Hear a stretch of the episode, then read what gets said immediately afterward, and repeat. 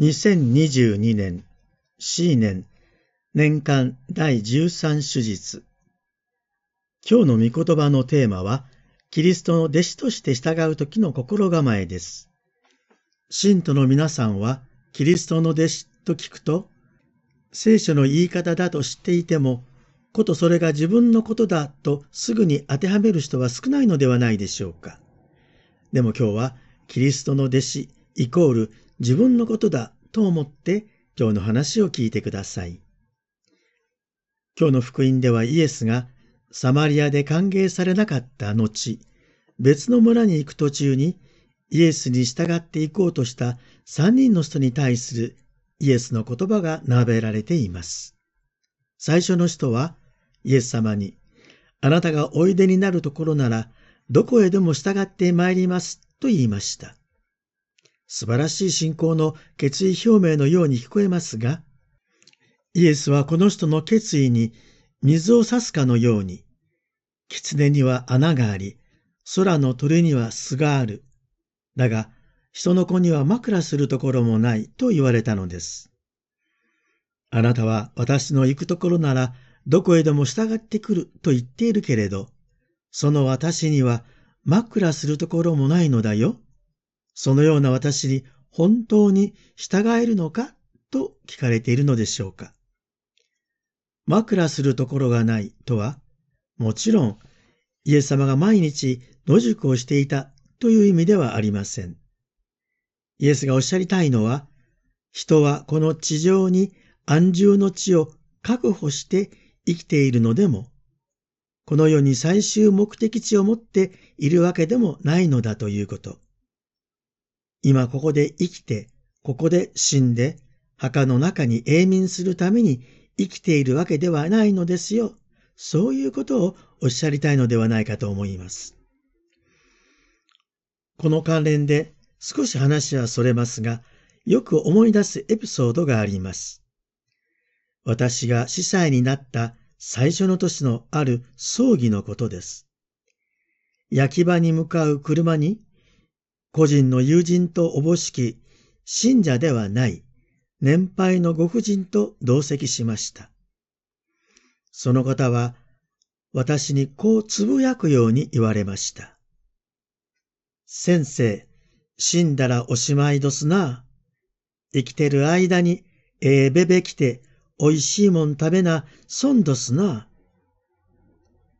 べべとは関西弁で着物のことですが、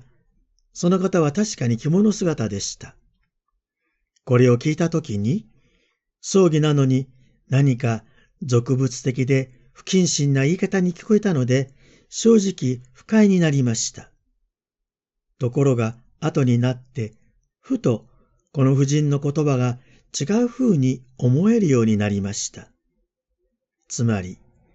人間というのは死んだら皆同じで、生きている間にどれだけ贅沢しても、死んだ後のことを考えて生きなければならないのですね、というようなことを、その人なりに、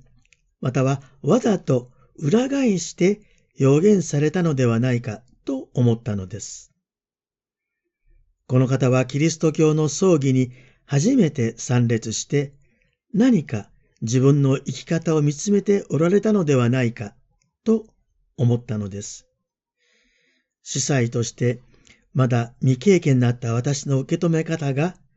浅はかだったことに気づいたのです。さて、話を聖書に戻しましょ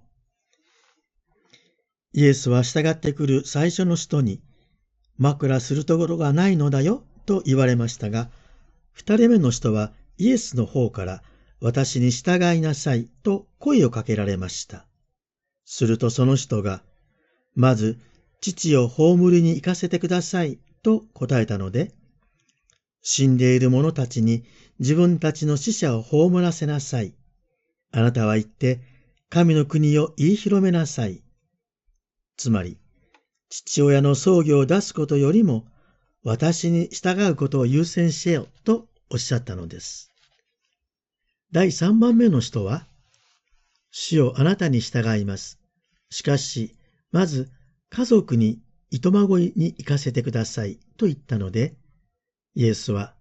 隙に手をかけてから後ろを顧みる者は、神の国にふさわしくない。つまり、家族への未練を断ち切ってイエスに従いなさいというようなことを言われたのでしょうか。これらはイエスの大変厳しいことの命令のように聞こえます。もし私が今、信者の皆さんにこのようなことを命じたら、キリスト教の信仰とはそんなに厳しいものなのかと誤解されてしまいます。では、イエスの言葉をどのような意味で聞かなければならないのでしょうか。信仰か生活かの二者択一の選択をここで問われているのではないと思います。確かに私たちには毎日果たさなければならない大事なことがたくさんあります。その中で何を優先すべきか日々悩んでいるのです。この世を生きる者として、また、例えば社会の一員として、家庭の中でいろいろな責任を負っている者として、これは大事だ、これは優先しないとということはいくらでもあります。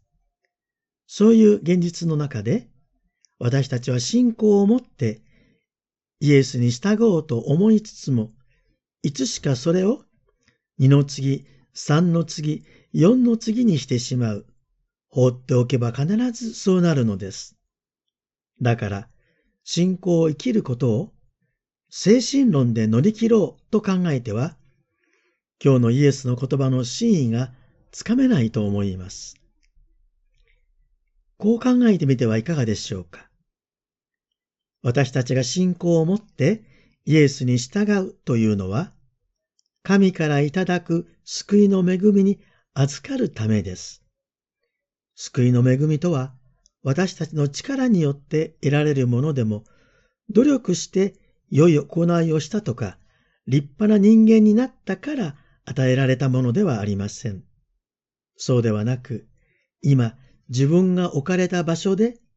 神に信頼と感謝の心を持って生きていくことなのです。仕事であれ、家庭生活であれ、私たちは置かれた人生の場所、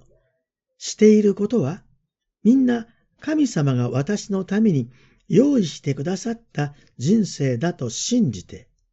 自分の生活を引き受けていくのです。毎日の現実から目をそらさず、自分の問題や悩みも引き受けるのです。逃げ出さず、投げ出さず、決して人のせいにしない。神様が共にいて私を支え、導いてくださると信じて生きる。これがイエスに従う弟子の道なのだと思います。イエスに従うというこの道は、今の現在という時にかかっているのです。そして私の未来は、現在の私がイエスの言葉に信頼して、その愛に生きることを最優先にしていく態度にかかっているのです。先ほどの夫人が言われた、死んだらおしまいという意味は、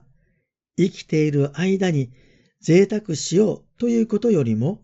もっと大切なことのために今を誠実に生きなければならないという何かヒントを得られたということではないかと思います。繰り返しますが、誠実に生きるということは、優先順位を決めるということにあるのではなく、神様の愛に生きる恵みを誠実に求めていくという姿勢なのではないかと思います。